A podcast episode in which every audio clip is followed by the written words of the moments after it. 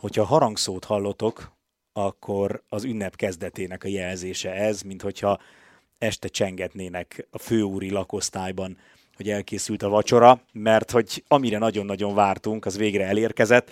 Ezen a héten kezdetét veszi az Endurance Világbajnokság 2024-es szezonja, eh, méghozzá Katarban.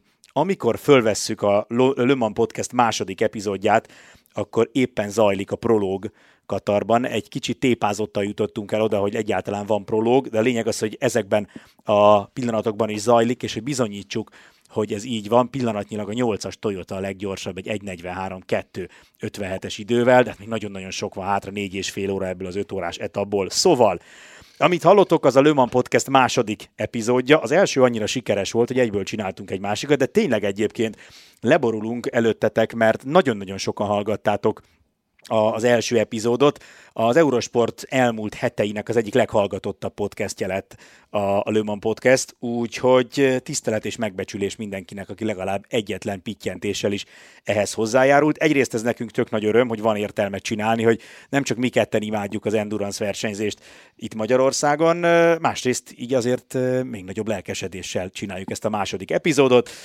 A, hát most konkrétan bal egyben, mert hogy kicsit helyet cseréltünk, de szerintem ez így lenne amúgy jó a valóságban is, hogy én kapaszkodom berosált arccal, te meg vezeted a, az autót. Szóval mellettem a bal oldalamon e, ezúttal Volentér Balázs Magyarország első olyan versenyzője, aki LMP autót vezethetett, P3-ast és P2-est is már, úgyhogy ha valakinek, akkor neki bőven van tapasztalata arról, hogy milyen olyan autókkal menni, amelyekben, amelyekkel a vekben is versenyeznek. Én meg Lanti vagyok, Lantos András, az Eurosport kommentátora. Mi fogunk beszélgetni egy nagyjából fél órát, aztán mindenki, aki hallott az első epizódot, tudja, hogy ez mit jelent. Tehát, hogy kamuzunk itt mindenféle számokat, hogy fél óra, meg 35 perc, aztán egy óra 5 percnél áll meg az óra. De a lényeg az, hogy ebben a második epizódban egyrészt szeretnénk beszélni a Le Mans rajtlistáról, mert hogy ez kimaradt múlt héten, és érdekes, a másik fele pedig szeretnénk beszélni picit a BOP-ről, mert kiadták a teljesítmény kiegyenlítő számokat a Katari idényítóra, úgyhogy ez a két témánk van, bízunk benne, hogy 30 perc alatt végzünk, és, és akkor jó lesz. Nem halkította le a telefonját valaki, és mivel ez nem Balázs volt, ezért én voltam. Szóval ez most a szituáció, és annyit szeretnénk még itt bevezetésként elmondani, hogy a jövőben idővel úgy terveznénk átalakítani ezt a podcastet, hogy a ti kérdéseitekre is válaszolni tudjunk, már amennyiben erre van igény. Szóval, ha meghallgattátok ezt a podcastet és tetszett, akkor a Facebookon, az ES Motorsport, Motorsport Facebookon kommentben jelezzétek, hogy lenne kedvetek egy ilyen kicsit interaktívabb podcasthez is. Ez úgy néz neki, hogy mondjuk egy nappal a felvétel előtt kiteszünk egy fotót, és akkor ahhoz kommentben megírhatjátok a kérdéseiteket, és a saját témáink mellett akkor azokkal is fogunk foglalkozni. Balázs közben hazament, mert úgy érzi, hogy nem fog szóhoz jutni, de hát te tudtad, hogy mire vállalkozol, amikor beültél mellettem. Szia Balázs, tök jó, hogy eljöttél. Mi újság, eh, hogy, hogy van a kis eh, lelki világod így néhány nappal a szezonnyitó előtt? Sziasztok, üdvözlök mindenkit. Jól, nagyon jól egyébként, már tényleg alig várom, vágom egy centit, hogy lássuk, lássuk, és ma már egyébként a, a prológnak a délelőtti etapját nem bírtam ki, hogy nézzek rá live timingre, és, és ne kövessen végig, bár az még nem volt túl izgalmas, hiszen az még ugyan nem kötelező délelőtti etap volt, és hát ennek köszönhetően azért nem is sokan gurultak ki a pályára, de érdekes volt látni azt, hogy azért például a csotások már mennyire szedték a lábukat, és mennyire gyűjtötték a kilométert és a tapasztalatokat, Úgyhogy most, hogy mi lesz ennek például a délutáni etapnak a vége, még inkább várom, úgyhogy ne haragudj, ha néha nem fogok válaszolni, vagy eltűnök, csak épp belemerültem a kijelzőbe. Semmi baj. Autóversenyzés nézése az mindig igazolt tevékenység, tehát iskolából hiányozni, temetésről, esküvőről, az autosport erre mindig tökéletes indok. Csak nagyon röviden és tömören, hogy mi a helyzet ezzel a prológgal, és aztán ráfordulunk a Lömani rajtlistára. Ugye azért az, azért volt elég zűrös a, a katari vegforduló felvezetése, mert hát mindenki tudja, hogy nem ölelgetik éppen egymást az emberek a közel-keleten, és a Vörös-tenger egy nagyon fontos hajózási útvonal, hogyha Európa és Ázsia viszonylatában beszélünk.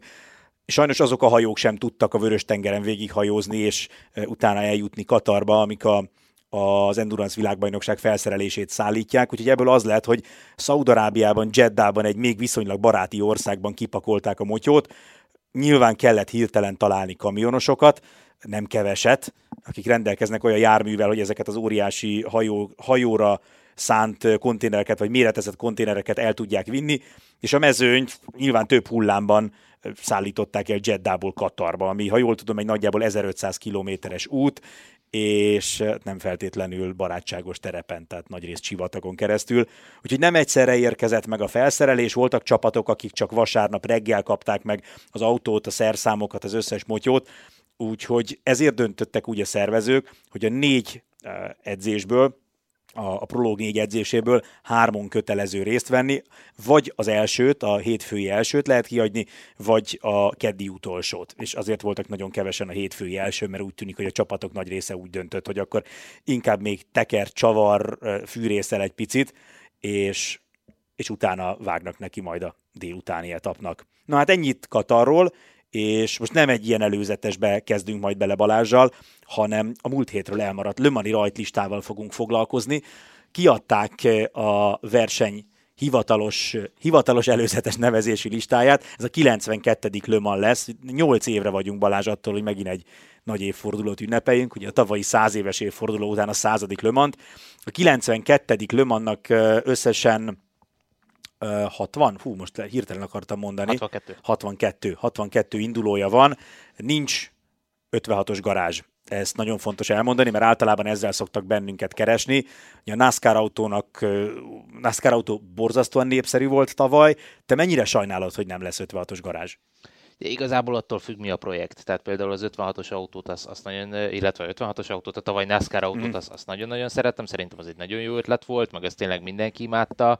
Ugye, amit itt most már évek óta pedzegetnek, az a hidrogénautó, hogy mikor indul el egy hidrogénautó. Most, hogyha azt próbálnak meg erőltetni, és, és még idő előtt elindítani ezt az autót, amikor az még abszolút nincs kész fázisban, szerintem azt, azt senki nem sajnálná, hogy ez most nincs itt. Tehát az látható, hogy az még nem egy olyan projekt, ami, ami kész állapotban lenne, úgyhogy szerintem addig, ameddig nincs épp kézláb e, ilyen jellegű program, addig szerintem nem, nem muszáj ezt a plusz egy garást elvinni mondjuk hyperkárok elől. Pontosan.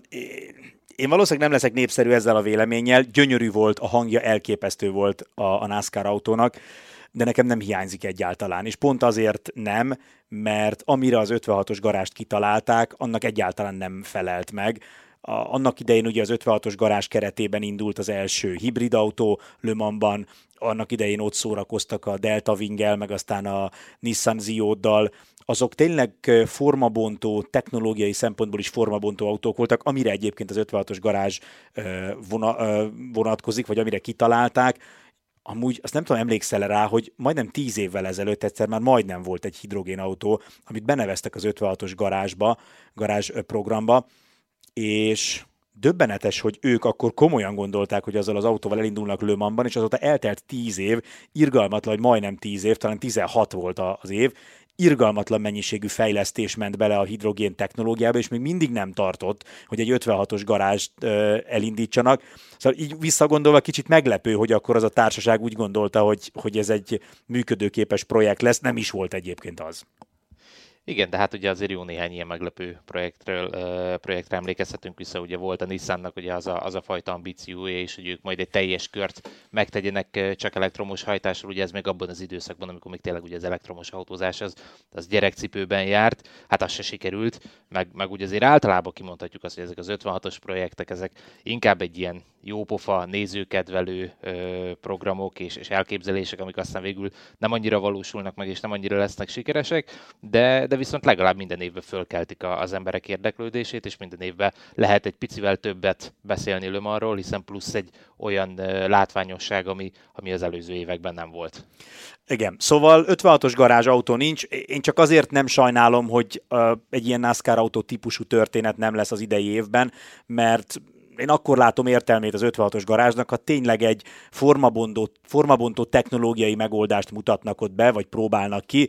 Ugye korábban volt szó, hogy biogázos autó lesz, meg egy csomó ilyen érdekességet kitaláltak, de úgy vagyok vele, hogy egész addig, amíg valami újat, valami igazán újat nem tudnak hozni, addig az 56-os garázs pihenjen. Ellenben Ellenben a VEC-hez képest erősen kiegészül majd a Hypercar kategória. Ugye 19 autó van a VEC-ben, ehhez jön négy további autó majd a Le Mani 24 óráson, tehát mindenki ott lesz a mezőnyben, aki az Endurance VB-t végig tolja, plusz érkezik ugye két Cadillac, egy Lamborghini, illetve még egy Porsche ez a négy autó, amely a Hypercar kategóriához csatlakozik. A Cadillac úgy oszlik amúgy meg, hogy a Chip Ganassi, Racingnél, amely ugye a gyári csapatot viszi, és Cadillac Racing néven mennek, oda jön be plusz egy autó, illetve az Action Express csapat, amely tavaly megnyerte a, az IMSA-t, ők hoznak még egy, egy Cadillac V Series R, vagy V Series R, így mondják a bölcsangolok.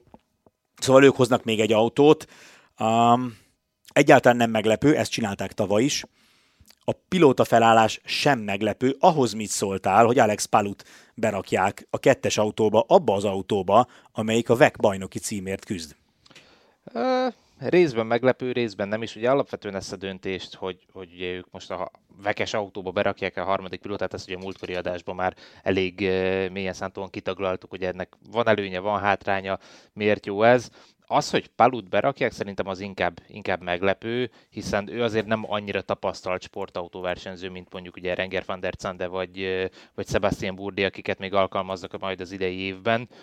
Úgyhogy, úgyhogy szerintem alapvetően meglepő lenne, de ugyanakkor azért ezt nyilván be kell látni, hogy Palu egy, egy pokoli gyors versenyző, és, és kint Amerikában azért most már hosszú-hosszú ideje építgeti a karrierjét. Ugye a Chip Ganassi Racing pedig hát szintén ugye azért nem kell őket bemutatni, hogy honnan jönnek, kik ők, mik ők. Tehát valamilyen szinten azt mondom, hogy nem meglepő, valamilyen szinten azt mondom, hogy meglepő, de valahol egyszer el kell kezdeni, úgyhogy én kíváncsi vagyok, hogy Palu mit fog tudni nyújtani. Engem azért lep meg, mert az, hogy Palu gyors, az nem kérdés. Tehát aki kétszer megnyerte az indikárt, az, az nem lehet lassú versenyző. Amúgy annyira érdekes, hogy még emlékszem, Palut közvetítettem a Hungaroringen még az Euroformula Open sorozatban, és amikor megláttam a nevét az Indikár rajtlistán, már akkor dobtam egy hátast, mert nem volt rossz versenyző sosem Palu, de emlékeim szerint, amíg eljutott az indikárba, soha nem volt bajnok sehol. Tehát több bajnokságban is végzett dobogós helyen, de soha nem volt bajnok, aztán az indikárt megnyerte kétszer, ezzel nyilván örökre beírta magát a Chip Ganassi csapathoz, és most már rajtuk keresztül a Kedilekhez is, de, és pont az a lényeg, amiről te is beszélsz, hogy nagyon kevés sportautós tapasztalata van, az idei Daytona 24 óráson ment először jelentős nagy endurance versenyt. Ott egyébként állítólag nagyon hamar beilleszkedett a, a csapatba.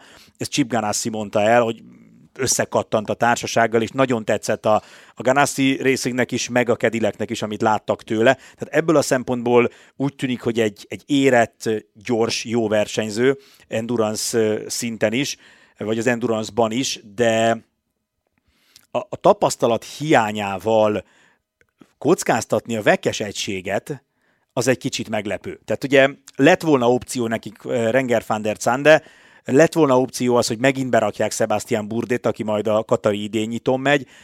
Engem egy kicsit meglepett, hogy endurance szempontból a legtapasztalatlanabb versenyzőjüket tették be, viszont az az érzésem, hogy Chip Ganassi nem most kezdte a szakmát, ez nem az érzésem, ezt tudom, de, de az érzésem, hogy, hogy ha, ha ezt bevállalják, akkor ők tényleg rettenetesen bíznak Paluban. Tehát akkor valami olyat láttak a, a spanyol sráctól, ami meggyőzte őket, hogy akár a VEC bajnoki esélyeiket is kockára tehetik, érte. Annyira bíznak benne, hogy ő, ő hozzá tud tenni ez az egységhez Lömanban. Igen, hát Palónak ugye, ahogy te is említetted, egy nagyon, nagyon kacskaringós karrierútja van. Ő ugye Európa után versenyzett még Japánban is a szuperformulában, aztán került ki az Indikárba, de igazából, ha megnézzük, azért kint Amerikában ez nem egy annyira ötlettel, illetve a valóságtól elrugaszkodott elképzelés, hogy például a Ganasszék vagy a Penske-ék az Indikárban futtatott versenyzőiket beültessék ugye a, a sportautózásba. Ugye Penske előszeretettel csinálja ugyanezt a Porsche-val kint az IMSZ-ban és nekem van egy érzésem, hogy te itt ugyan mondtad, hogy ugye ez a vekes bajnok esélyes autó, de én szerintem a Cadillac nem annyira érzi idén magát bajnok esélyesnek. Uh-huh. És ezt azért is gondolom, mert látjuk azt, hogy azért a két autóról ők visszaépültek egy autóra, ugye pilóta fronton is csökkentették a, a kiadásaikat, ugye azzal, hogy a rövidebb versenyeken csak két versenyzővel mennek, szóval szerintem nekik most az idei év az inkább arról szól, hogy még tapasztalatot gyűjtenek, még picit mutogatják magukat itt a vegben, felmérik azt, hogy pontosan milyenek is az erőviszonyok, tényleg milyen esélyeik vannak, és nekik szerintem sokkal fontosabb most per pillanat az amerikai bajnokság, és oda viszont Eszpalunak egy nagyon jó ö, tréning lehet, hogy majd aztán a későbbiekben mondjuk kint az IMSZ-ba is beültessék őt mondjuk fix pilótaként. Említetted, hogy a Ganassinál mennyire gyakori az, hogy az indikár versenyzőket beteszik. A, a hármas számú autójukban ami ugye az IMSZ-ból érkezik majd Le Mansra. Ott van is egy hatszoros indikárbajnok Scott Dixon, neki sokkal több tapasztalata van, mind az IMSZ-ban, mind, mind pedig Le Mansban indult már, úgyhogy az ő, ő nevezés az egyáltalán nem meglepő. Burdi meg Van der Zande pedig két alap kedilek pilóta, akik az IMSZ-ban mennek, úgyhogy egy elég összeszokott hármasuk lesz. És akkor térjünk át a harmadik kedilekre, a Willen kedilekre, ami ugye az Action Express csapatautója. Ők alanyi jogon harcolták ki a Lömani indulást, ami azt jelenti, hogy ők voltak az IMSA bajnokai a Hypercar kategóriában, és az egy Löman szabad kártyát jelent. A, a másik kedilek, a hármas számú kedilek, a Ganassi csapat második autója, az gyakorlatilag úgy került be, hogy benevezték, mint kívülálló, tehát nem vekes autó, és aztán reménykedtek, hogy elfogadják-e a, a nevezést. Ugye azért is Palut az utolsó pillanatban jelentették csak be, mert nem lehettek biztosak benne, hogy a második autójuk ott lesz-e Le Mansban vagy sem. Ezzel szemben a, az Action Express pontosan tudta, amikor megnyerte az IMSZ-át, hogy ők elindulhatnak Le Mansban. Egyelőre két versenyzőt neveztek meg, Jack Aitkent és Pipo Deranit, mind a kettő nagyon gyors és tapasztalt versenyző. A, az Action Expressnél idén is szerintem ugyanaz a nehézség, bár kisebb mértékben, mint tavaly nekik nagyon kevés tapasztalatuk van a Le Mani 24 óráson, hiszen ők, sőt Európából is, hiszen ők ugye Amerikában versenyeznek.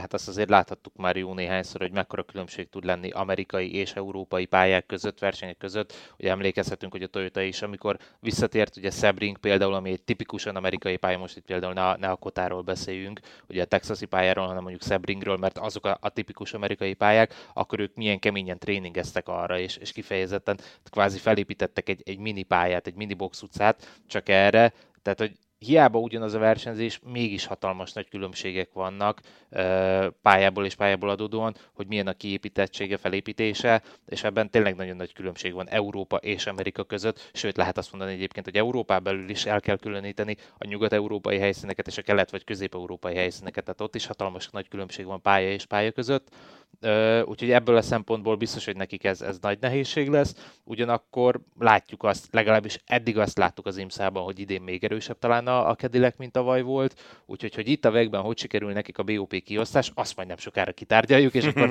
hamarosan talán arra is választ kapunk, hogy, hogy mennyire lesznek ők esélyesek. Menjünk tovább Említettük még, hogy a Porsche-nek, illetve a Lamborghini-nek lesz plusz autója Le Mansban. A Porsche tavalyhoz hasonlóan egy harmadik autót nevezett, ugye hozza a Porsche Penske két VEC egységét, az ötöst és a hatost, és a négyes rajtszámú autó lesz majd a Le Mans rajtlistán az, amelyik csak Le Mansra lett benevezve. Itt egy versenyző nevét ismerjük, Mathieu Jaminet, egy francia pilóta ehhez képest Amerikában futott be nagy karriert. Kíváncsian várjuk, hogy itt ki lesz a másik két versenyző, amúgy tippjeink vannak nyilván. Például Nazar jó eséllyel bekerül majd ebbe az egységbe, illetve hát az IMSA pilóták közül fognak valószínűleg még válogatni. És aztán végül van a Lamborghini, 19-es rajtszámú autója Matteo Cairolival, Andrea Caldarellivel és Roman Grosjannal. Múlt héten beszéltünk arról, hogy mennyire szerettük volna, meg szerették volna sokan, hogy a Kviat Grosjean páros összejöjjön a vekben, de ugye Grosjean az Indikárban is versenyez, úgyhogy ő az amerikai bajnokságban indul, de a Le Mani 24 óráson rajthoz fog állni. Cairoli egy Porsche pilóta, akit a Porsche-től szereztek meg, és a, a legfrissebb hírek szerint nagyon meggyőző volt a teszteken, ez Grozsán nyilatkozta róla, hogy ő keveset tudott Kairóliról, de, de amit látott tőle a teszteken, az nagyon meggyőző volt. Andrea Caldarelli szerintem együtt született a Lamborghini-vel körülbelül, ő egy millió és egy éve náluk versenyez. Grozsán meg Grozsán, te tőlük mire számítasz amúgy egy ilyen egységnek, amely az egész évet a, az, az IMSZ-ban versenyzi végig, mennyire lesz nehéz beugrani Le Mansra?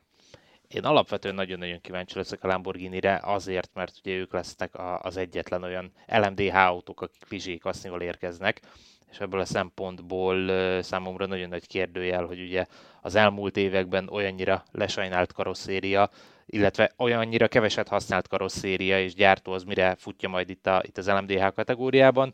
Amúgy alapvetően tippelni nem mernék, hogy mire lehet tőlük számítani, tehát itt most végignézed ezt a 23 autót, annyira bitangerős ez a mezőny, hogy, hogy tényleg eh, még egy, egy 6 órás versenyen se tudnék tippelni, hogy mi lesz itt, nem hogy egy 24 órás versenyen, eh, meg hát aztán ki tudja, hogy nyilván. Tehát, hogy itt most már azért beszélni kell arról is, hogy a BOP hogyan fog alakulni, és, és most már ugye nem az van, mint tavaly volt, hogy na akkor Lemanig biztosan nem nyúlunk a BOP-hoz, hanem már tudjuk, hogy azért itt, itt lesznek folyamatosan évközben változtatások. De ennek függvényében jósolgatni, én most itt a prológ első napján inkább játszanék egy ötös lottót. Oké. Okay. Uh, Grozsához térünk még vissza egy szó erejéig. 2010-ben mentő már Lömanban, talán sokan emlékeznek rá, a Matek csapat által felkészített, meg épített Ford GT1-jel, Szép autó volt, de nem kifejezetten versenyképes, nem is mentek amúgy végig. Thomas Muccsal, illetve Jonathan Irsivel, egy német, illetve egy svájci pilótával mentek a, a GT1-es géposztályban, úgyhogy nem az első lömanjára készül Grozan, de az első olyanra, ahol versenyképes autóval és a, a csúcs kategóriában fog menni. Úgyhogy így néz ki majd, vagy ennyivel, ezekkel az egységekkel egészül majd ki Lömanra a VEC alap rajtlistája, amit eddig kiadtak pilótákat, pilóta felhozatalokat, nincs változás. Tehát minden vekben érdekelt csapat természetesen a három vek pilótájával indul majd Lömanban. A, az új csapatok pilótáiról pedig beszéltünk. LMP2, na ez egy érdekes dolog, hiszen így, hogy nincsen 56-os garázs, így végül nem 15, hanem 16 LMP2-es autó nevezését fogadták el. Az LMP2 az kizárólag Le Mansban indul, ezt szerintem sokan tudják már. Az elmúlt évig ez alapkategória volt a VEC-ben, de az idei évre annyi Hypercar nevezett, meg annyi GT3-as autó van, hogy az LMP2-t kirakták a VEC-ből. Le Mansra viszont visszajön ez a géposztály. Az indulók egy jelentős része alanyi jogon harcolta ki az indulás jogát, Balázs, a legerősebb csapat az az Algarve Pro Racing volt, amely három szabadkártyát gyűjtött össze. Így van, hát ők a tavaly évben azért nagyon szorgosan gyűjtögették a, a futamgyőzelmeket, illetve a dobogókat. Nekik egy nagyon erős 2023-as szezonjuk volt. Lehet mondani, hogy amit lehetett, azt, azt szinte megnyerték, vagy dobogóra álltak, úgyhogy, úgyhogy ők nem véletlenül vannak itt. Ők ugye azért egy nagyon régi csapat, tehát jól ismerjük őket. Mindig picit más néven futottak, azért ezt is tudjuk, de, de alapvetően maga ez a portugál egység, ugye az Algarve Pro, ők azért gyakorlatilag lehet azt mondani, hogy ugyanolyan régi motoros, aki nézi ezer éve ugye Le vagy Veket, azt ugye jól, mint mondjuk a TDS Racing, tehát hogy, hogy tényleg azért hatalmas nagy tapasztalatuk van, és, és igazából ha összeáll végre náluk egy, egy jó pilóta hármas, akkor, akkor látjuk, hogy, hogy abszolút győzelemre esélyesek, úgyhogy szerintem abszolút nem meglepő az ő, ő jelenlétük. Ugye ők egy ilyen tipikus üzemeltető csapat, az a fajta alakulat, akik megcsinálják azt, hogy a nevüket is dobják, ha jön egy másik csapat, egy szponzor, aki a saját neve a, a, alatt szeretne versenyezni. Ugye ilyen volt annak idején a Jota is, talán sokan emlékeznek a Jackie Chan DC Racingre, a, annak nagyon szép neve volt Jackie Chan miatt, és mindenki foglalkozott velük, de valójában a Jota állt a, a csapat háta mögött. Ilyen egyébként a TDS, az AF Corsa is rengetegszer megcsinálja azt, hogy nincs is benne a csapat nevében, hogy, hogy ők üzemeltetik az autót, mert ők egyszerűen csak szürke eminenciásként és egy kicsit vastagabb zsebbel távozva elvégzik a munkát.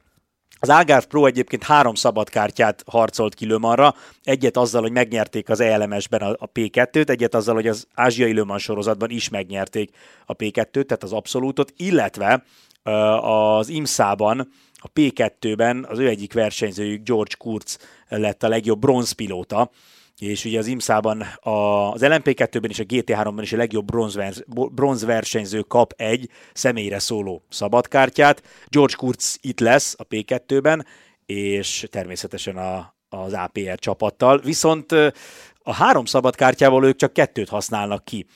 Nem annyira meglepő, és erről nyilatkoztak is, hogy itt már, itt már ennél a létszámnál akár a, a minőség rovására is mehet a dolog. Igen, hát emlékeztetünk, hogy azért az elmúlt pár évben volt, volt egy-két ilyen húzás még. Ugye akik három szabad kártyát tudtak szerezni, ugye még a VRT, vagy pár évvel ezelőtt a United, de, de tényleg nagyon kevesen voltak, akik ki is használták mind a hármat, talán pont ők voltak az egyetlenek, a VRT meg a United, akik, akik az összes szabad kártyájukat felhasználták. Sőt, azt hiszem a VRT-nek talán négy szabad kártyája volt, de csak három autót indított, ha, ha jól rémlik, a, a második évükben. Nekem úgy rémlik, hogy egyszer volt, amikor a United elindított négy autót, de lehet, hogy már rosszul emlékszem. Ez, majd írjátok meg Vissza, visszatekerem, a, visszatekerem a, az emlékeit. Nekem úgy, úgy rémlik, hogy pár évvel ezelőtt volt, ja, nem, nem fogom tudni. Mindegy, majd ezt kiderítjük, de vagy ha valaki emlékszik rá, akkor írja meg. Nekem van olyan emlékem, hogy négy, négy United autó volt a mezőnyben, és mind a négy alanyi jogon. Igen, de, de alapvetően itt már tényleg felmerül annak a, az esélye, hogy hogyha túl sok felé kell szakadni a csapatnak, akkor egy adott autóra nem tudnak olyan szinten összpontosítani, és az például pont tavaly az Inter Európoltól, vagy tavaly előtt ugye az Inter Európoltól személyesen hallottam, amikor kint voltam náluk, ugyanez volt nekik a problémájuk az LMS-ben, hogy két vagy három LMP3-as autót indítottak, plusz egy LMP2-es, és mondták, hogy egyszerűen nem tud annyi fele szakadni a csapat vezetése, hogy, hogy mindenkit megfelelő módon menedzseljen, valamelyik autó mindenképp hátrányban lesz, úgyhogy ez, ez a nagy problémája ilyenkor már ezeknek a csapatoknak, amikor túl sok fel kell szaladni, hogy igazából egy csapatmenedzserrel nem is annyira levezényelhető, meg, meg lehozható egy, egy ilyen 24 órás, vagy nem csak egy 24 órás, hanem alapvetően bármilyen verseny hétvége. A P2 abból a szempontból nagyon érdekes lesz, hogy a nehéz lovasság távozott, egy szinttel följebb, a kategória legjobb csapatainak döntő többsége már nincs itt. Nincs itt a VRT, nincs itt a Prema, nincs itt az Inter Europol, kit hagytam még? Inter Europol itt Inter Europol, Lömanban itt van, csak a VEC-ben nincsen. United. United is itt van, ugye, de ők is alacsonyabb létszámmal. Ugye azt nézem, hogy, hogy kihagytam-e valakit. A lényeg az, hogy Ja, hát és az Alpin, ugye az Alpin csapat, amely tavaly Alpin néven futott, ugye ez a Szinyetek csapat, Filip Szinyóék alakulata. Szóval az a lényeg, hogy azok, a, azok az LMP2-es egységek, Iron Links, akik a Prema néven mentek, ugye őket mondtam is. Szóval, hogy azok a csapatok, amelyek az utóbbi években dominálták az LMP2-t a VEC-ben, meg Le Mansban is, azoknak egy része Hypercar ügyfél lett, tehát Hypercar autót üzemeltet, ugye a VRT a BMW-jét, a Prema a Lamborghini autóját, a Szignatek pedig az Alpinét. Marad a United, a, mint nagyágyú, és a tavalyi meglepetés Le Mans győztes Inter Europol, de ők csak Le Mansban tudnak indulni, hiszen ugye a vegben nyilván nincsen ez a kategória, és akkor hozzájuk csatlakoznak uh, olyan csapatok, akiket régóta ismerünk, mert minden évben mennek. Le Mansban az Idexport például, ugye ők azok, akik most elkezdtek együttműködni a legendás Mátra márkával, erről olvashattok egyébként az eurosport.hu, eurosport.hu hogyha rákerestek, aztán a Duquesne csapat, amely ugye az Isotta Fraschini partnere a Hypercarban, de LMP2-es autót is indítanak, a Cool Racing például, amely évről évre megjelenik Le ők is itt vannak, a Panis Racing, francia csapatról beszélünk, szintén Le Mansban mindig ott vannak, Manuel Maldonado lesz majd az egyik versenyzőjük, Pastor unokatestvére. Nielsen Racing, szóval olyan csapatok, akiket ismerünk, de, de nem számítottak élmenőknek az elmúlt, az elmúlt években. Szerinted a, a Unitednek könny, könnyű, hát könnyű lőmamba, kinek van könnyű dolga, de könnyebb dolga lesz így, vagy, vagy ezek a csapatok most, hogy a VRT, meg a Prema, meg az Alpin nincs már itt a kategóriában, azonnal fel fognak lépni a United nyomába? Igazából nehéz ezt most így előre megítélni, ugye nagyon sok csapat, sok mindenki számára ismeretlen lehet. Aki velősen követi ezt az egész világot, és mondjuk nézi az ellemes és az európai szériát, nekik igazából az összes csapat ismerős lesz, és azok, akik az ellemes is figyelik, azok pontosan tudják jól, hogy ott az itt felsorolt csapatok szinte mindegyik egyébként ott van az elejében. Tehát ugyan ismeretlennek hangzanak, de, de magában az ellemesben ezek pokoli erős csapatok, és láthatjuk azt is, hogy igazából azok a csapatok, akik jók az ellemesben, ők nagyon sokszor jók tudnak lenni a vegben is. Tehát, hogy, és vice versa, ugye a United ment az ellemesben, és nem, nem verte igazából bucira az egész mezőnyt odakint, tehát hogy nem mondanám azt most így feltétlenül, hogy na már most azért, mert nincs itt a Prema, vagy nincs itt a VRT, hanem csak ezek a kis csapatok, ezért a Unitednek nagyon könnyű dolga lenne, de, de nyilván az elmúlt pár év az azt mutatja, hogy azért itt, főleg Le azért a Unitednak igazából tapasztalatból lehet nagyon nagy előnye, például pont ugye azokból a szezonokból, amiket most itt korábban beszéltünk, amikor három vagy négy autóval mentek, ők akkor olyan mennyiségű adatot tudtak begyűjteni, ami ami, ezeknek a csapatoknak nincs meg. És ha elmennek mondjuk egy másik pályára, mondjuk Portimaóba, Monzába, ott lehet, hogy egyébként sokkal szorosabb a mezőny, azért mert sokkal jobban ismerik azok a csapatok azokat a pályákat, de itt Le Mansba igazából a Unitednak, meg az Inter Európolnak lesz talán a legnagyobb tapasztalata ezen a, ezen a helyszínen, és pont emiatt talán ők számítanak a legnagyobb favoritnak, de hát aztán láttuk, hogy igazából a tavalyi polpozíciót pont ugye a, a korábban említett ideg szerezte meg, úgyhogy igazából itt bárki okozhat még meglepetést. Két csapatra hívnám még fel a figyelmet. Az egyikük a Vector Sport, amely eredetileg az Isotta Fraschini partnere lett volna, és elég csúnya, ködös körülmények között szakított a két projekt egymással, illetve a két csapat egymással. A vektorosok akkor azt mondták, hogy ők hosszú hónapokon keresztül várták, hogy megkapják az autót és elkezdhessenek vele dolgozni, de az autó csak nem érkezett, csak nem érkezett, nem, nem kaptak semmiféle eh, betekintést abba, hogy hogy halad az autó fejlesztése, milyen számokat produkál a, a fékpados teszteken a motor, stb. stb. Úgyhogy a végén a, a Vector kiszállt ebből a projektből, de itt vannak az LMP2-ben el tudtak indulni, méghozzá egy elég erős egységgel, Gabriel Obrival, Ryan Callender, illetve Stefan Richel, mivel egy nagyon jó hármasok van. A másik egység pedig az Aubay TF, akik Rexi utódját is bemutatják majd a P2-ben. Spikey, már neve is van. Spikey, Spikey a sárkány, akik emlékeznek rá, ugye ez az a csapat, amely tavaly az IMSZ-ban meg a VEC-ben is egy dinoszauruszosra festett autóval ment, és most találtak egy második ilyen állatot, ez a rózsaszín sárkány, úgyhogy rózsaszín sárkányosra festették az orekát, szerintem az óvodások azok körbe fogják táncolni, és gyermekdalokat fognak énekelni körülötte, ha meglátják. Jó ötlet amúgy. Annak idején a, a, azért találta ki ezt PJ Hyatt, aki a csapat tulajdonosa, mert szerette volna, hogyha gyerekei is picit jobban érdeklődnek a, az ő kedvenc hobbija iránt. Belő, bejött a dolog, és az, az igazság, hogy nem csak az ő gyermekei, de gyakorlatilag a világ összes gyermeke, aki látta, a, látta Rexit, meg majd látja Spike-it, azt szerintem imádni fogja, úgyhogy a 14-es autót is majd érdemes lesz figyelni Le Mansban.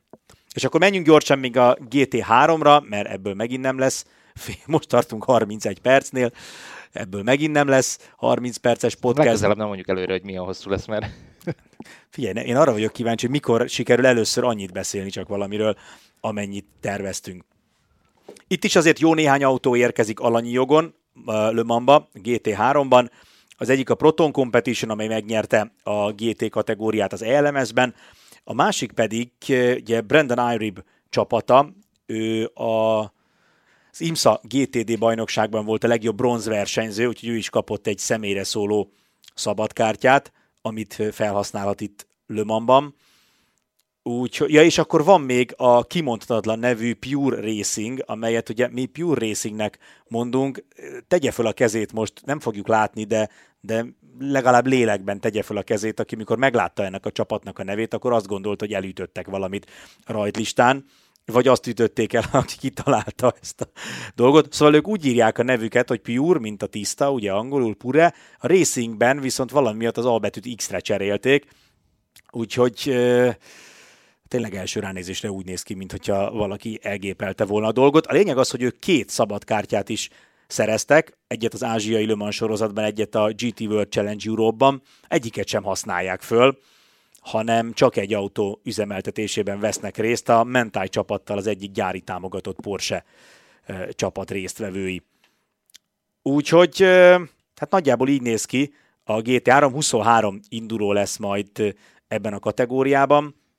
Ugye a GMW Ferrari az egyik, amely meghívást kapott, ők nagyon régi motorosok itt Le Mansban. Az Inception Racing McLarenjével indul majd Brandon Irib, azt már említettük, ők ugye szintén szabadkártyával mennek. Aztán a GR Racing, Mike Wainwright csapata, amely nagyon sokáig Porsche-vel versenyzett, ugye a Golf Racinges Porsche, aztán egy idő után már a Golf festést nem használhatták, és de a GR az a Golf Racing rövidítése amúgy, akkor volt ez a Ben Barker féle csapatról beszélünk, ugye ez a sötét szín, és akkor ilyen világos narancssárga csíkok voltak hosszában az autón, tehát egy nagyon régi bútordarab ez a csapat is itt eh, Le Mansban, ők is kaptak szabad kártyát, és a Spirit of Race egy eh, Ferrari 296 GT3-mal jön majd még, így válik teljessé a GT3-as rajtlista. GT3-hoz valami hozzáfűzni való, vagy gyorsan fussuk át a tartalékok listáját.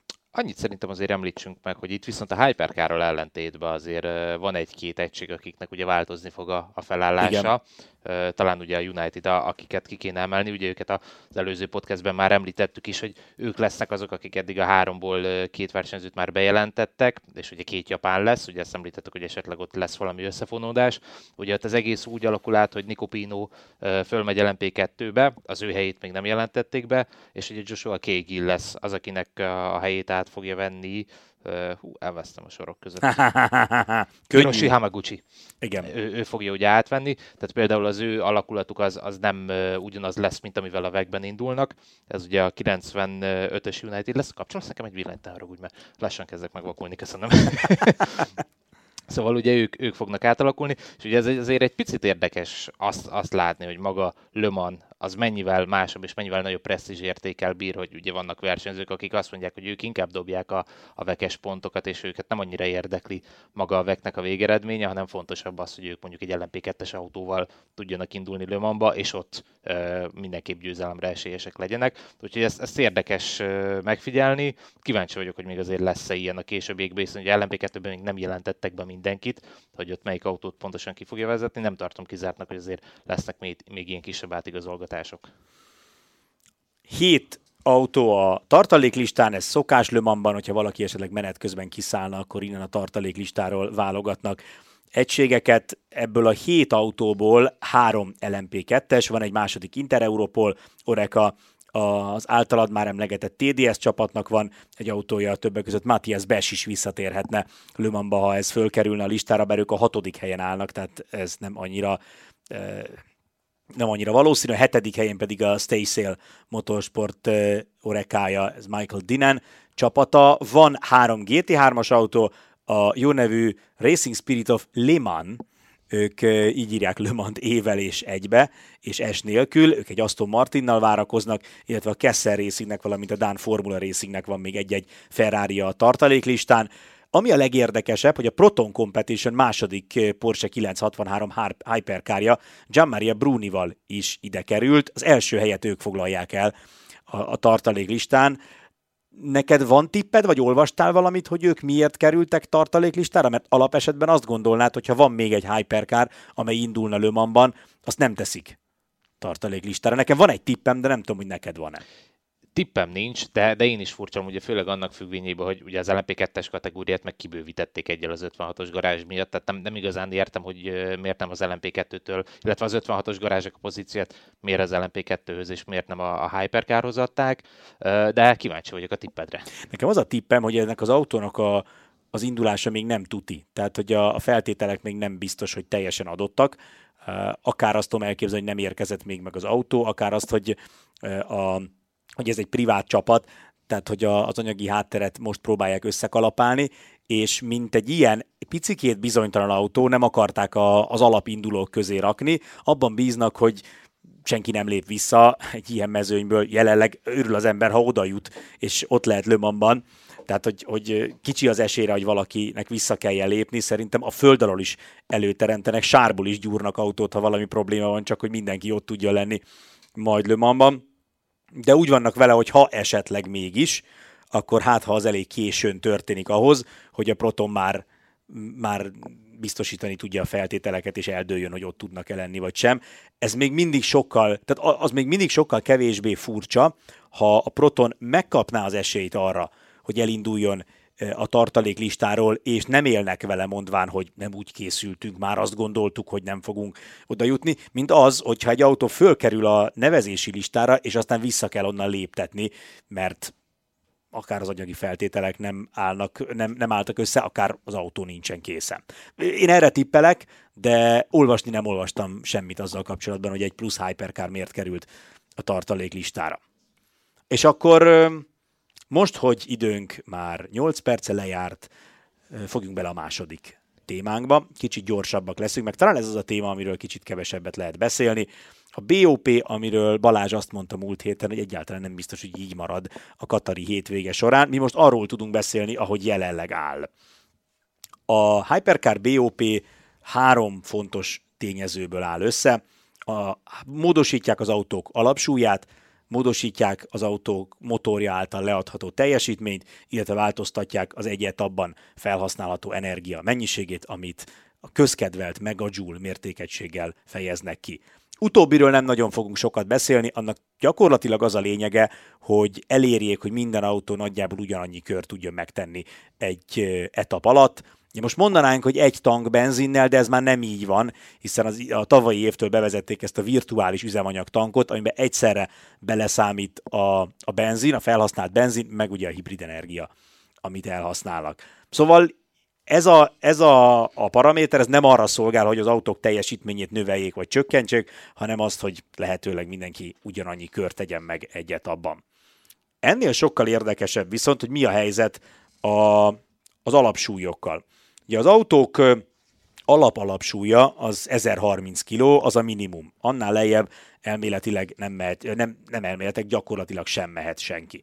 A tavalyi évig az volt a szabály, hogy ehhez maximum 50 kilót lehet hozzáadni, az idei évre viszont változás történt, és ezt felemelték 70-re. Szerinted mi ennek az oka? Ugye ez azt jelenti, hogy ha, ha minden súlyt megkap egy autó, akkor 1100 kiló lehet. Nagyon egyszerű az, hogy Toyota rommá verte tavaly a mezőnyt. Tehát, hogy Köszönöm, igazából ebben, kellett ebben, kimondani. ebben, ebben keresendő az egész. Uh, igen, és hát ennek köszönhető az is, hogy igazából a tavalyi sereghajtó, mondjuk úgy Peugeot, ők, ők meg is kapták ezt a lehetőséget, hogy ők ugye a minimum súlyjal éljenek, ők ugye 9 kg könnyítéssel elérték ezt a minimum súlyt, 1030 kg, a, a Toyota pedig hát a legnehezebb lett, tehát itt ezzel igazából maga az akku, illetve az FIA is megválaszolja ezt nekünk. Egészen pontosan 59 kg lesz egyébként a Toyota és a Peugeot között, ugye ez a legnehezebb és a leggyengébb autó. Azért ha azt vesszük, az, az már majdnem egy, egy versenyzőnek a súlya, felszereléssel együtt mondjuk úgy, hogy ilyen 65 kg környékén van egy, egy versenyző, attól függ, hogy ugye mennyire magas, de, de azért az már, az már brutális szerintem. Tehát, hogy azért 59 kg többlet, úgymond két ugyanolyan autó között, két ugyanolyan kategóriába sorolt autó között szerintem az már úgy, úgy nem kevés, de szerintem azért ez se lesz elég arra, hogy, hogy a Toyota-t azt megfogják, vagy hogy a Porsche-t, Porsche-t Peugeot felhozzák. Ami még érdekes a, a plusz súlynál, az ugye, a, hogy milyen hatással van a gumikezelésre. Katarban is azt mondják, hogy ennek nagy jelentősége lesz, bár az első tesztek után olvastam olyan véleményeket, hogy a versenyzőket meglepi, hogy mennyire nem gumigyilkos a katari pálya ezekkel a Michelin gumikkal, amiket a VEG használ, de nyilván itt azért 660-680 lóerős autókról beszélünk, ahol a hirtelen eszembe jut, hogy annak idején milyen súlykülönbségek voltak a TCR kategóriában, a VTCR-ben, ahol Mielis Norbi is ment, és ott ilyen 300, 300, 300 lóerős autók esetében volt 60 meg 80 kiló. Természetesen ez a, ez a 50, 59, ugye 59, 59 kiló egy 680 lóerős autónál egy picit máshogy hat, de számottevő, az kétségtelen. Ami jól látható amúgy a súlyból, illetve a másik nagyon fontos paraméterből, a teljesítmény paraméterből, hogy a, a Peugeot megpróbálták amennyire lehet még versenybe hozni, vagy versenyben tartani. A Peugeotnak, ez, ennek a Peugeotnak Katar lesz az utolsó versenye, és szeretnék, hogy legalább valamennyi esélye legyen. Az látszott a tavalyi évben, hogy nagyon nehezen rugott labdába. Monzában volt egy olyan időszak az autónak, amikor esélyes volt a, a győzelemre, de egyébként keveset rugott labdába. Úgyhogy egyrészt kaptak 11 kilós súlycsökkentést tavalyhoz képest, másrészt nem változtattak semmit a motorerő beállításon. Ez az 520 kW, ez a maximális, amire a, a motorokat föl lehet csavarni, úgyhogy ezt, ezt megkapta a Peugeot. Ennél többet a BOP a Peugeotért már nem tud tenni. Minimum súly, maximum teljesítmény. Igen, nem 11 kilót, nem 9-et vontak le tőlük amúgy? Én, én úgy tudom, hogy 1041 volt Bahreinben, és most 1030. Én de... 9-et olvastam, de részletkérdés. Nézd, a számokkal körülbelül 10 20 évvel ezelőtt összevesztem, és azóta sem békültünk ki. Te pedig mérnökként tanultál, úgyhogy ha, ha választani kell, hogy én rontottam el, vagy te valamit, ami számokhoz köthető, én magamra szavaznék. Viszont ha már Peugeot, azt megemlítsük meg, hogy egyetlen egy dologból viszont kaptak egy kis nehezítést. Ugye a hibrid rendszernek a belépési sebességét azt náluk viszont fölemelték most 150-re, ugye 135 volt nekik eddig egyedüliként. Ők, ők megkapták ezt a lehetőséget, hogy nagyon hamar be tudjon segíteni a hibrid rendszer, és most nekik ezt fölemelték 150-re, úgyhogy ennyivel viszont nehezebb dolguk lesz. És visszatérve Katarra, ugye említetted, hogy hogy ugye hogyan fognak itt viselkedni a gumik. Azt azért szerintem szögezzük le előre, hogy Katar az egy, az egy nagyon különleges pálya lesz a naptárat tekintve, tehát az egyetlen dolog, amivel talán összehasonlítható Katar, az majd az évvégi Bahreini futam lesz, semmelyik másik versenyhez nem lesz releváns legalábbis én így gondolom, és így számítom, hogy nem lesz releváns az itteni autók teljesítménye ahhoz, hogy majd Dimolában, vagy majd mondjuk Spában, vagy Le hogy fognak menni. Egyfelől a sivatag közepén vagyunk, borzasztóan poros a pálya, nagyon mások a tapadási viszonyok, másrésztről pedig ugye a pályának a karakterisztikája is nagyon-nagyon más. Tehát igazából amit itt látunk, az majd talán évvégére Bakreinre jelent valamit, de addig még nagyon sokat fog változni majd a, a BOP, és hát igen, ezt gyorsan említsük meg, ugye, amit már itt korábban pedzegettem, pedzegettünk, hogy megszűnt az a szabály, ami ugye tavaly volt, hogy évelején behoznak egy BOP-t, és Lemanig nem nyúlnak hozzá. Ugye ezt tavaly se sikerült tavaly betartani. Se nyúltak, ezt, tavaly is igen. mondták, hogy mégis hozzányúltak, de igen. Ezt, ezt, tavaly se sikerült betartani, de tavaly legalább azt mondták. De most legalább már nem idén, mondják. Idén már mondani sem mondják, így van.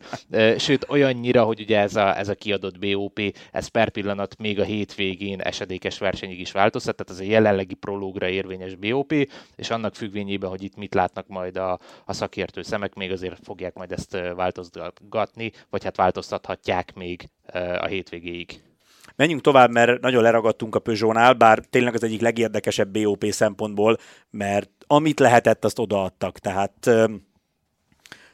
a lányt és vele az összes pénzt körülbelül mindent, mindent odaadtak, csak, csak próbáljanak meg versenyképesek lenni. A Cadillac is amúgy súly szempontjából könnyítést kapott, az én ismereteim szerint 5 kilóval lesznek könnyebbek, mint Bahreinben. Az Most jó, mert nálam plusz 2 kiló van. Tehát nem tudom, valaki itt valamit nagyon... Valami nagyon... Nekem ezer, Na most már nézd meg, jó? Most már nézd meg, hogy mit. Nekem 1037 kiló volt Bahrein, és 1032 itt. Legalább a Katar az stimmel? Hogy Katarban te is 1032-ről tudsz? Igen, tehát maguk a jelenlegi súlyok stimmelnek, csak nálam az volt nagyon más, hogy miről mentek oda. Na nézd meg, most már nézd most meg. már megnézem. Most már nézd meg, hogy én rontottam el, addig nem, besz- nem mondok többet, de akkor átadom neked a szót, hogyha én írtam össze rosszakat. A lényeg az, hogy nyilván azokról az autókról tudunk beszélni, akik mentek tavaly, mert az összes többinél csak a riválisokhoz viszonyított súlyokról tudunk beszélni, de amíg Balázs kideríti, hogy én vagyok a hülye vagy én, a, addig annyit elmondok, hogy a Peugeot lesz a legkönnyebb autó, aztán sorrendben a Cadillac, 1032, 1041-el a Lamborghini, aztán jön a Porsche, a Porsche-nél is 12 kilóval nehezebb lesz a BMW, ott van egyébként egy elég nagy ugrás, tehát a, a Porsche, a Peugeot és a Porsche között van 18 kiló, de, a, de az négy autót foglal magába a listán.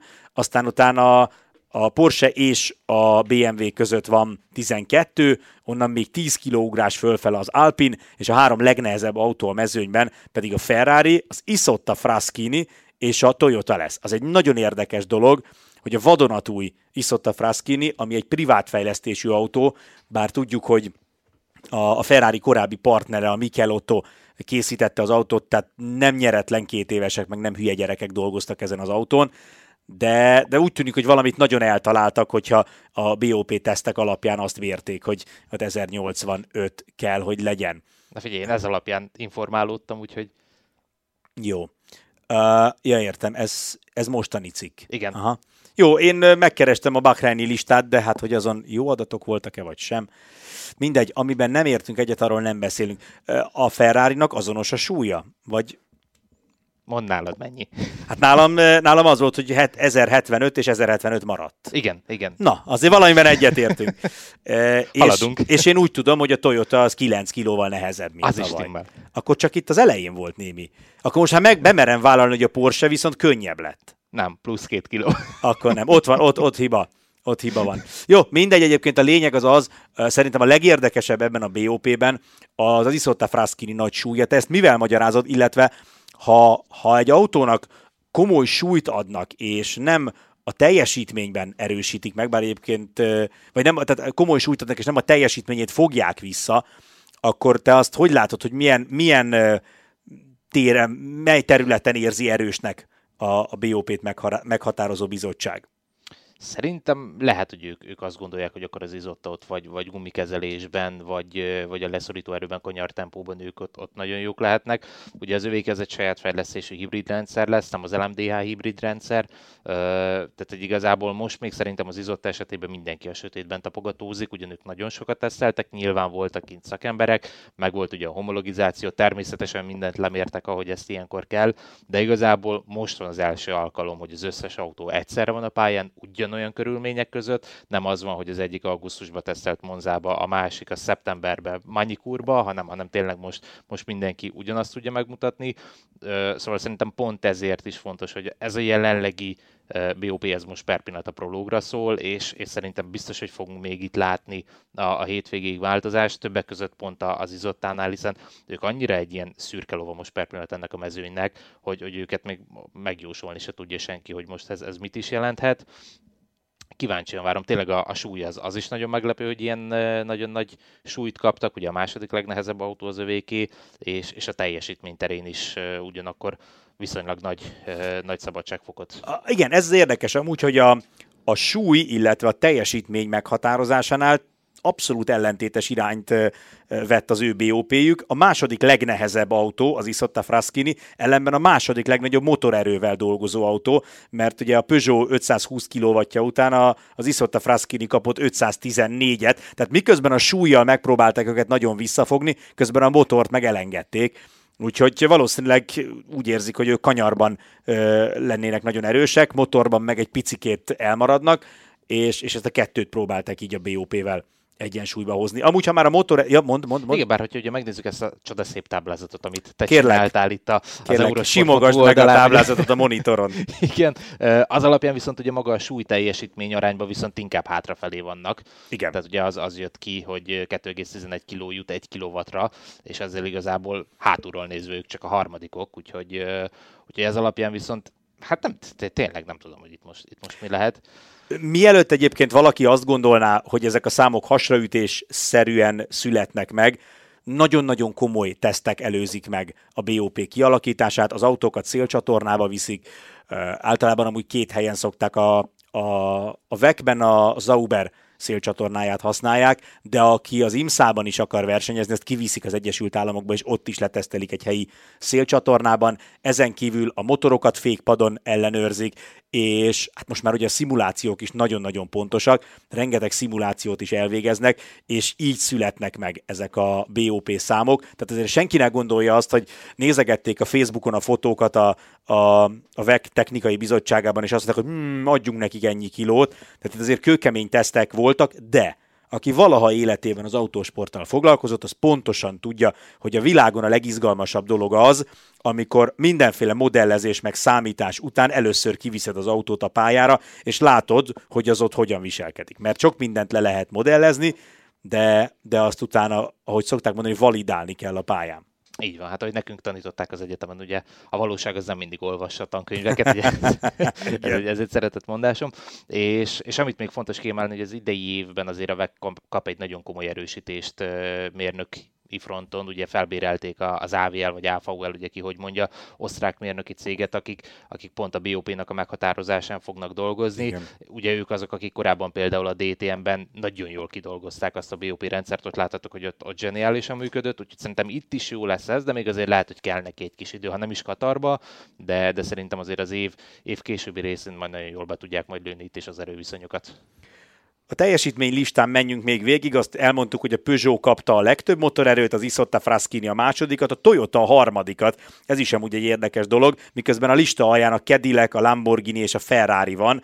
Ott is azért, ha összehasonlítod a Peugeot és a, az utolsó cadillac akkor 21 kW a teljesítmény különbség, de ugye nincs messze a Cadillac-től a, a Lamborghini sem a lista alján 502-vel és a Ferrari 503-mal. 7 kW teljesítmény különbség van például a Toyota és a Ferrari között, a két nagy tavalyi eh, rivális között. A táblázat közepén pedig az Alpina BMW, illetve a Porsche foglal helyet, és akkor, amit Balázs itt már többször is mondott, majd meglátjuk, hogy tényleg ezeket a számokat eh, használják-e a Katari versenyen, vagy esetleg a, itt egyébként egy picit megállva szerintem elég szomorú lenne, ha változtatnának. Mert eh, a, a Veknél nagyon büszkék voltak erre mindig, jó értelemben büszkék, és állították is, hogy ők egy olyan tudományos igényességű rendszert hoztak létre, amiben a tesztek, a szabad edzések, a stb. stb. stb. helyzetek már nem tudnak olyan újat mutatni elméletileg,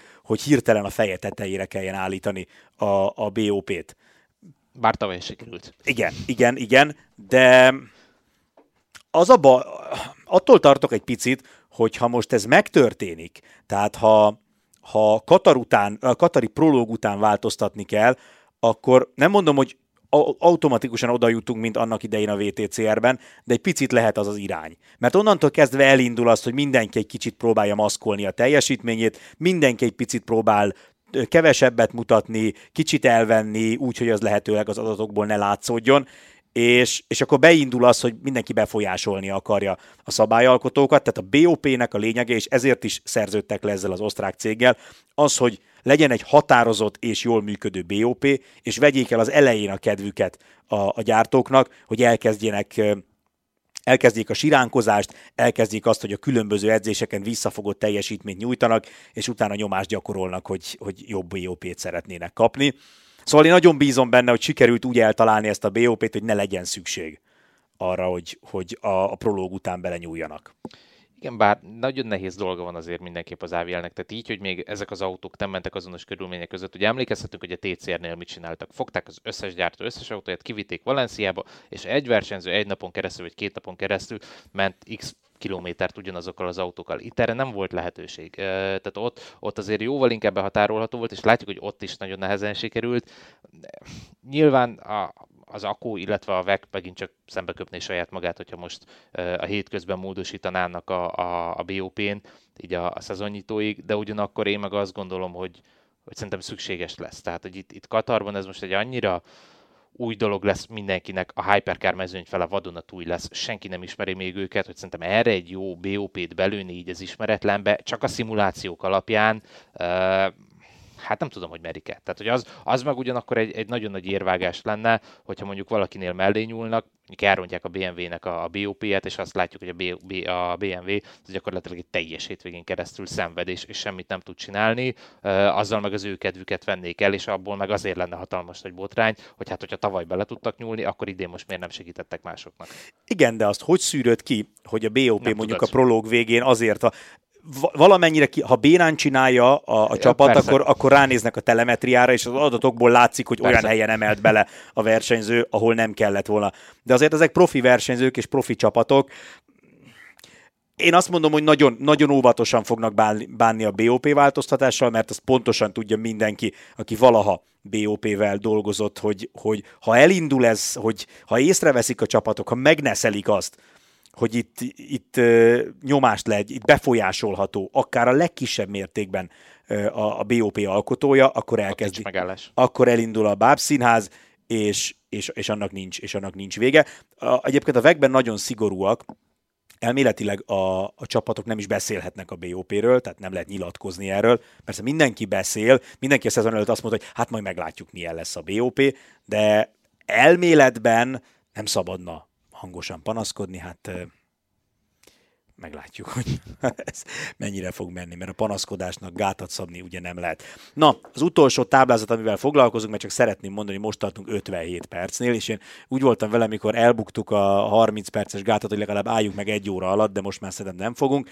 Ez a súly teljesítmény arány, mert hogy készítettünk egy ilyet, hiszen ugye voltak autók, amelyeknek a motor erejét emelték, de a súlyterén egy picit büntették őket, több súlyjal, voltak, akik ellentétes módon súlyban kaptak kevesebbet, de a motor előtt fogták jobban vissza.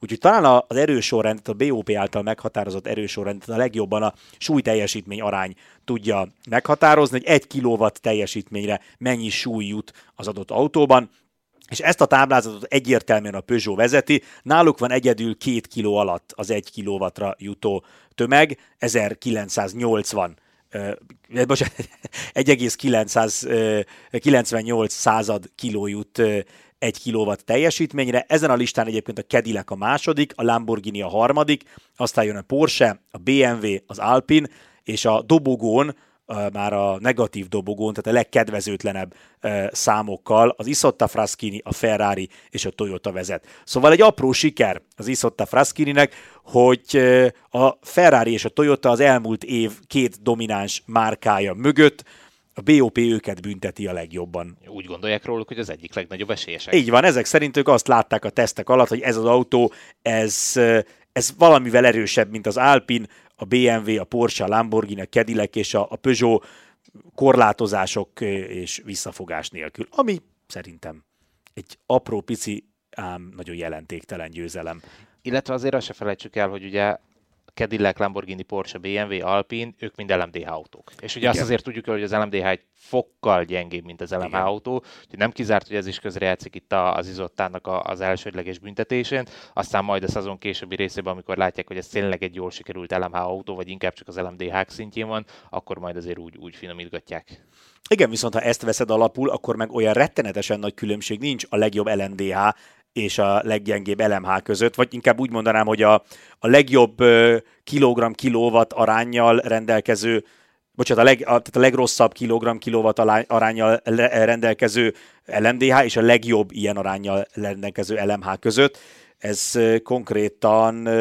Alpin Toyota. Igen, az Alpin nem, a, nem az Isottát és az Alpin szerettem volna, tehát ha megnézed, ja. akkor 12 ezred kiló van kilowattonként különbség, az nagyon picike a, az Alpin és az Isotta Fraschini között, tehát olyan, olyan nagyon nagy szakadék nem látszik az LMH-k meg az LMDH között. Most még a BOP-ben. Aztán a teljesítményben mi lesz, azt majd a prológ, vagy sokkal inkább szerintem az időmérő edzés után fogjuk megtudni. Röviden és tömören, már amennyiben egy egyórás podcastre ezt ki lehet mondani, röviden és tömören ennyit szerettünk volna. A, és akkor forduljunk rá most már tényleg lélekben és testben is az idényító hetére. A program úgy néz ki, hogy hétfőn és kedden prológ, szerdán szűnnap, csütörtökön szabad edzések, egy első és második szabad edzés, két 90 perces edzés, aztán pénteken, és innentől kezd érdekessé válni a dolog, pénteken van egy harmadik szabad edzés magyar idő szerint reggel, majd jön az időmérő, ami a VEC-ben az idei évtől kezdve a Lumanihoz hasonlóan Hyper, uh, Hyperpol rendszerben zajlik, tehát lesz egy 12 perces alapedzés, és uh, onnan továbbjutók a 10 perces Hyperpolban döntik majd el a rajtsorrendet. Ami ebben különleges, hogy 13 óra 50-től az Eurosport 2-n ezt élőben fogjuk közvetíteni. Emlékeim szerint korábban nem volt még olyan Le Mans leszámít, vagy VEC időmérőt élőben adtunk volna. Ez most megtörténik, úgyhogy örvendezzen mindenki és aztán szombaton 8.30-kor rajtol a Katari 1812 kilométeres verseny. Az Eurosport 2-n közvetítjük az első három, illetve az utolsó két óráját ennek a versenynek, viszont az eurosport.hu-n, illetve az Eurosport applikációban az egész versenyt, mind a 10 órát reklámok, megszakítás nélkül és magyar kommentárral lehet nézni, úgyhogy aki nem szeretne kerékpár miatt lemaradni a verseny középső 5 órájáról, az, és még esetleg nem prémium előfizető az eurosport.hu-n, az mindenképpen tegye meg, mert endurance-t megszakítások nélkül van értelme nézni. Ha bármi egyéb információ kimaradt ebből a felsorolásból, akkor keresetek rá a legfrissebb vekmenetrend cikkre, ez vekmenetrend kötőjel a 2024-es Katari szezonnyitó programja és a közvetítések. Ebben megtaláltok mindent, a prológ teszt szakaszait, a hétvége összes programját, rajtlistát, BOP-t, amiről beszéltünk, az első podcast adását is, úgyhogy, úgyhogy itt minden egy helyen össze van szépen gyűjtve. Balázs, megint egy egyórás podcastet szültünk meg, elnézést attól, akinek egy egész órát elvettünk a napjából, de ha még mindig itt vagy és hallgatod ezeket a mondatokat, az azt jelenti, hogy annyira nem unatkoztál, mert végighallgatod, vagy komisz módon beletekertél, de a lényeg az, hogy köszönjük, hogy itt voltatok velünk, és természetesen jövünk majd még epizóddal, de Balázs fölemeli az ujját. Akkor, én akkor zárzóként még annyit megemlítenék, picit visszatérve az élő eseményekre, csak hogy mindenki elhiggye, Igen. hogy ezt tényleg ma vettük föl. Per pillanat a prológból még 3 óra 30 két perc van hátra, és a legjobb idő egyébként a Hertz Jotái Will stevens a 12-es autói 1.40,541-el, még a GT kategóriában az 59-es United Autosport, vagy Autosport 1.54.480-nal vezeti ezt a, ezt a listát, de hát még hátra van három és fél óra, meg még egy nap, és még aztán még két nap, addig, hogy ténylegesen elkezdődjön, és, és éles valódi számokat lássunk. Igen, um, azt még majd meglátjuk, hogy Balázsjal össze tudunk-e hozni esetleg egy, egy felvezető podcastet valamikor a héten, jö, talán. Ilyen 30 percest? Egy, egy, 30, egy, ilyen, egy olyan 30 perces, mint amilyen ez is lett. Ha összejön, összejön, ha nem, nem, de erről természetesen fogunk benneteket értesíteni, addig pedig iratkozatok fel mindenhova, még a szomszédház falára is, de ha veg híreket akartok, akkor a Facebookon az ES Motorsport oldalra, az Instagramon a lömahírek.hu oldalra, és és egyébként is a lömahírek.hu-n megtaláljátok az összes hírünket, mert az jó, mert a VEC jó, és kezdődik a szezon, úgyhogy tartsatok velünk. Akkor is most köszönjük, hogy figyeltetek. Balázs, akarsz-e még mondani valamit? Nem? Viszontlátásra. Akkor köszönjük, hogy itt voltatok, és hétvégén, idényító, hello, sziasztok! Sziasztok! A podcast soha nem érhet véget. Ez lesz a dalnak a címe. Miután elköszöntünk és könnyeinket elmorzsoltuk, Balázs mondta, hogy szegény LMGT3 kategória BOP-ről nem beszéltünk, és ez mennyire igaz? Tényleg nem beszéltünk, úgyhogy nagyon-nagyon röviden beszéljünk róluk is. Itt sokkal több a paraméter, hiszen súly, hátsó szárny maximális dőlése, etap során felhasználható energia teljesítmény, illetve, ami talán a legérdekesebb, a 200 km feletti tempónál való plusz teljesítmény, a, ami szerepel paraméterként. Szerintem a, a hátsó szárnydőlésből, meg ebből a, plusz, a 200 fölötti pluszból nagyon nehéz bármire is következtetni. Nyilván ezek a számok abból születnek meg, hogy az autókat szélcsatornában tesztelték, és próbálják a, az egyébként megjelenésre egymástól nagyon eltérő autókat aero hatékonyság szempontjából is egy lapra emelni, viszont a súly és a teljesítmény az itt is érdekes. Balázs, mit látsz a táblázatból? Hát amit első ránézésre látok első blikre, hogy a legnehezebb az a Lexus lett, érdekes módon pedig talán az övék a legrégebbi konstrukció. Ehhez képest ők kapták a legnagyobb súlyt, ők 1345 kilóval mennek, míg a, a Porsche 1315 kilóval fog majd nekiindulni, tehát náluk ott 30 kg különbség van. Ami érdekes, hogy a második legnehezebb és a legnehezebb autó között, tehát a Lexus és a Lamborghini között ott 13 kg az eltérés, tehát a, a Lexus az, az tényleg brutál mód fel, fel homokzsákolták, hogy miért ezt, ezt nem nagyon tudom, de hát nyilván azért a szabályalkotók ezzel pontosan tisztában vannak. Itt ezeket az autókat már mindenki ismeri, ezek ugye a szokásos GT3-as autók, tehát már mentek ezer helyen, ezer kilométert, úgyhogy itt azért sokkal könnyebb dolga van az AVL-nek, vagy az Akónak, vagy az FIA-nak, hogy itt meghatározzák a dolgokat, tehát valószínű nem véletlen, hogy a Lexus azt ennyire fel, felsúlyozták. Igen, hát ezek a súlyértékek amúgy a Corvette és a Ferrari van még 1330 kg fölött, tehát ők vannak még közel a Lamborghinihez, de valóban, ahogy mondtad, a Lexus és a Lamborghini között van egy elég nagy lépcső.